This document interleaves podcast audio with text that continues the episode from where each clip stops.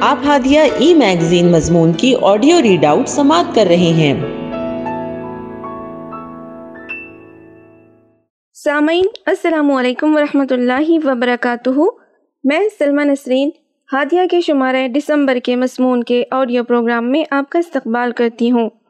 آئیے، ہم اس کا آغاز ہادیہ کے زمرہ معمار جہاں تو ہے سے کرتے ہیں، جس کا عنوان ہے نبی کریم صلی اللہ علیہ وسلم کا حکمت انقلاب اور اس کی رائٹر زحا ملاحت ہیں۔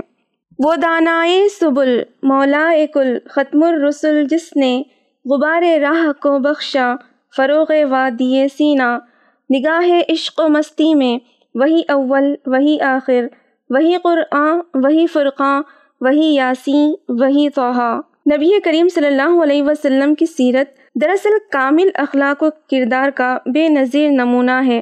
آپ صلی اللہ علیہ وسلم تمام عالم کے لیے باعث رحمت ہے اور اس کامل ذات کی سیرت کے کسی ایک حصے کو بھی قلم بند کرنا ان ناتوا ہاتھوں کے لیے ممکن نہیں، لیکن یہ ایک ادنا سی کوشش ہے۔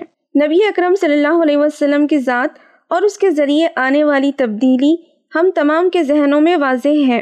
واقعات کا انبار ہے جو ہر موقع اور ہر لمحے میں آپ صلی اللہ علیہ وسلم کی کاوشوں اور محنتوں کا ثبوت ہمیں دیتا ہے کہ کس طرح آپ صلی اللہ علیہ وسلم نے ظلم و جبر اور ضلالت کی تاریکی میں ڈوبے ہوئے معاشرے کو حکمت اور محبت سے پرنور کیا اور ایسا انقلاب برپا کیا جس نے انسان کو انسانیت کی معراج پر پہنچایا۔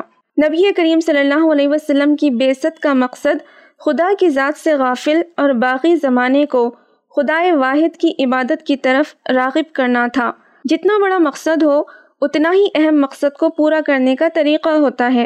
نبی صلی اللہ علیہ وسلم کا مقصد عظیم تر تھا اور اسی مناسبت سے نبی اکرم صلی اللہ علیہ وسلم کی ذات، اخلاق و کردار، آپ صلی اللہ علیہ وسلم کی حکمت عملی اور معجزہ قرآن انقلاب کی راہوں میں لازوال نمونہ ہے حکمت کے مختلف معنی ہیں، لیکن اصولی طور پر حکمت انسان میں موجود وہ صفت ہے جو اسے باقی تمام لوگوں سے جدا کرتی ہے۔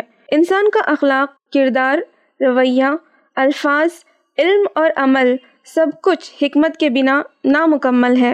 حکمت انسان کو اندھیروں میں روشنی اور غلامی میں آزادی عطا کرتی ہے۔ حکمت وہ صفت ہے جس نے انبیاء اکرام کو فوقیت عطا کی اور انہیں اتنی طاقت فراہم کی کہ وہ بغاوت اور ظلم کے خلاف مسکراتے چہرے لے کر آگے بڑھتے رہیں۔ قرآن میں متعدد مقامات پر اللہ تعالیٰ نے انبیاء اکرام کو حکمت، بحیثیت، نعمت عطا کرنے کا ذکر کیا ہے۔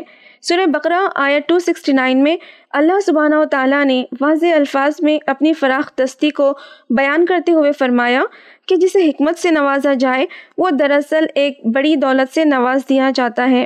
نبی اکرم صلی اللہ علیہ وسلم کے متعلق بھی قرآن میں بیشتر مقامات پر فرمایا گیا ہے کہ انہیں کتاب اور حکمت عطا کی گئی۔ یہی وہ حکمت تھی جس کے ذریعے آپ صلی اللہ علیہ وسلم نے خدا کی وحدانیت کی منکر قوم کو خدائے واحد کے آگے دل کی تمام تر گہرائیوں کے ساتھ سجدہ ریس کروایا۔ آپ صلی اللہ علیہ وسلم کی زندگی کا ہر لمحہ اس حکمت کی نشاندہی کرتا ہے۔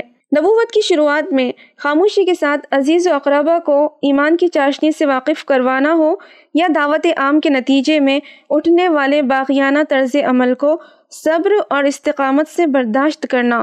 حکمت کے یہ عنصر نبی اکرم صلی اللہ علیہ وسلم کی ذاتی زندگی میں بھی واضح نظر آتے ہیں، جہاں نبی صلی اللہ علیہ وسلم نے اپنی ازواج کا انتخاب بھی دین کی اشاعت اور مختلف قبائل کے ساتھ معاملات استوار کرنے کی مناسبت سے کیا۔ خدا لا شریک کی بندگی کی طرف لوگوں کو راغب کرتے ہوئے اٹھایا گیا ہر قدم، آپ صلی اللہ علیہ وسلم کی حکمت کا بے مثال نمونہ تھا۔ تیرہ سال مکہ والوں کے ظلم کو بے آواز سہنا اور نظر بندی کی تکلیفوں کو صبر سے برداشت کرنا، طائف کی وادی میں رحمت کا پروانہ لے کر جانا اور ان کی جہالت اور بے رحمی کا نشانہ بن کر تکلیف اور درد میں لوٹنے کے باوجود زبان پر ان کے لیے دعا کا جاری رکھنا آپ صلی اللہ علیہ وسلم کے صبر اور استقامت کی عمدہ مثالیں ہیں اور یہ آپ صلی اللہ علیہ وسلم کی حکمت انقلاب کا ایک اہم حصہ تھا۔ حالات کو پیش نظر رکھتے ہوئے صحابہ اکرام کو حبشہ کی طرف ہجرت کی اجازت دینا اور خود خدا کی طرف سے آنے والی نوید کا انتظار کرنا۔ پھر یسرب کے لوگوں سے معاہدہ طے کرنا، غرض نبی اکرم صلی اللہ علیہ وسلم کا ہر فیصلہ آنے والے انقلاب کے لیے حکمت سے لبریز قدم تھا۔ مدینہ میں آپ نے تمدن و معاشرت کا وہ نظام قائم کیا کہ اطراف و اکناف کے قبائل اسلام کی طرف پروانوں کی طرح کھچے چلے آئے۔ انصاف، عدل اور ایثار کی ایسی مثالیں قائم ہوئیں جو مسلمانوں کے دلوں میں موجود ایمان کی حرارت کو مستقل تقویت دیتی رہیں۔ نبی اکرم صلی اللہ علیہ وسلم نے ہر لہجہ اپنے آن، اپنے نصب العین کو سامنے رکھا اور مسلمانوں کے بیچ اخوت کا ایسا رشتہ استوار کیا، جس کے بعد ان کے لیے معاشی اور سماجی مسائل غیر اہم ہو گئے۔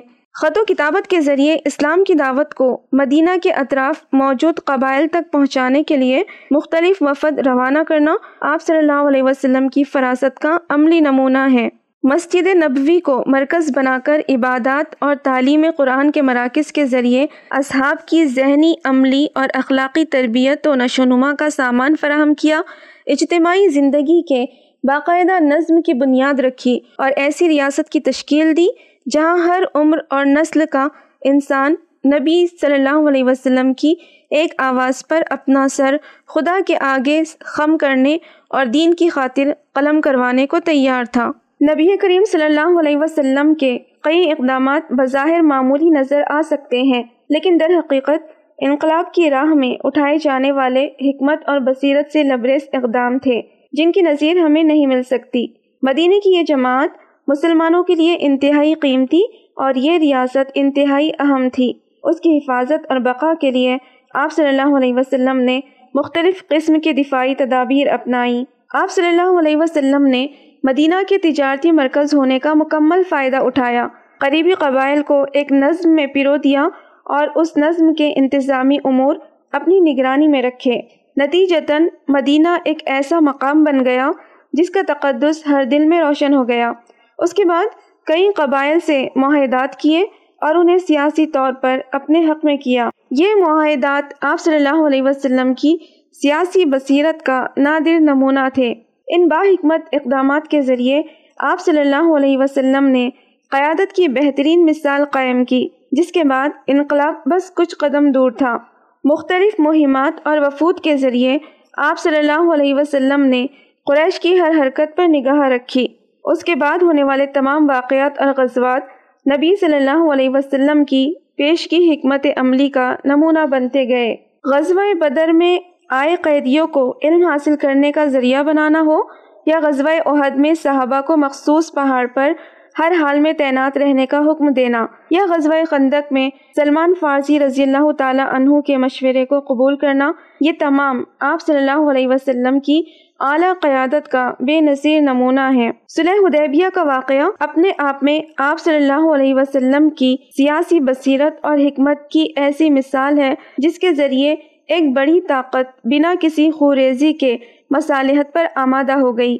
حج کی نیت سے حضور صلی اللہ علیہ وسلم مکہ روانہ ہوئے، لیکن قریش نے حدیبیہ کے مقام پر آپ کو روکا، جس کے نتیجے میں صلح حدیبیہ کا واقعہ پیش آیا۔ جہاں قریش کی کچھ ایسی شرائط پر آپ صلی اللہ علیہ وسلم نے منظوری دی، جو مسلمانوں کے لیے ناقابل برداشت تھی، جس پر صحابہ اکرام نے اختلاف کی ممکنہ کوشش کی۔ لیکن آپ صلی اللہ علیہ وسلم نے بہت ہی عمدہ اور مختصر سے انداز میں اسے رفع کر دیا۔ کیونکہ آپ صلی اللہ علیہ وسلم کے ذہن میں اس معاہدے کے ذریعے عظیم مقاصد حاصل کرنے کے ارادے تھے اور اس وقت صحابہ اکرام کے لیے انہیں سمجھنا ممکن نہیں تھا۔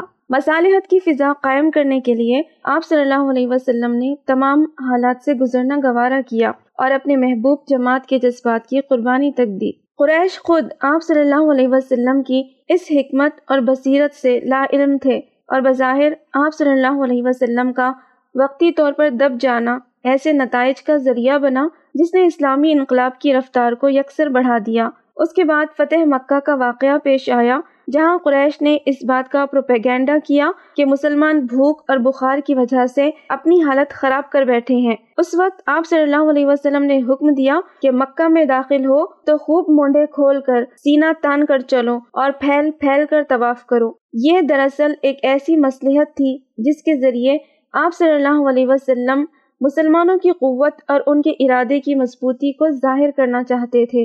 اس سے یہ واضح ہوتا ہے کہ آپ صلی اللہ علیہ وسلم کی سیاسی تقاضوں پر گہری نظر رکھتے اور ان کا پورا اہتمام کرتے۔ فتح مکہ کے بعد آپ صلی اللہ علیہ وسلم نے رحم دلی اور درگزر کی مثال قائم کی اور تمام مکہ والوں کے علاوہ اپنے جانی دشمنوں کے لیے بھی عام معافی کا اعلان کیا، جس کے نتیجے میں قریش کے بڑے بڑے سرداروں نے اسلام قبول کیا اور اس فتح نے اسلام کے دامن کو اور وسیع تر کر دیا۔ تیئیس سال کی اس مختصر مدت میں آپ صلی اللہ علیہ وسلم نے جس صبر اور استقامت اور حکمت کے ساتھ انقلاب بپا کیا، اس کی نظیر ملنا ناممکن ہے۔ بغاوت کی تاریکیوں سے اخلاص کی روشنی تک کا یہ سفر رسول صلی اللہ علیہ وسلم کے اخلاق و کردار، عمدہ کلام اور سیاسی حکمت و بصیرت کا بہترین نمونہ ہے، جس کی پیروی ہمارے لیے لازم اور خدا واحد کی زمین سے باطل کی طاقت مٹانے کا واحد ذریعہ ہے۔ اللہ صلی علی محمد وبارک وسلم۔ ہادیہ مضمون کی آڈیو سماعت کرنے کے لیے شکریہ۔ امید ہے کہ آپ کو پسند آیا ہوگا۔ ہمیں آپ کے مشورے کا انتظار رہے گا۔ اپنا مشورہ، تبصرہ اور مضامین editor at Hadiya dot in پر ارسال کریں اور ہادیہ ای میگزین کے مضامین کو پڑھنے کے لیے website W W W dot Hadiya dot in subscribe کریں۔ انشاءاللہ، ہم اگلے ہادیہ ای میگزین کے شمارے سے دلچسپ مضامین کی آڈیو لے کر حاضر ہوں گے۔ تب تک کے لیے اجازت۔ اللہ حافظ۔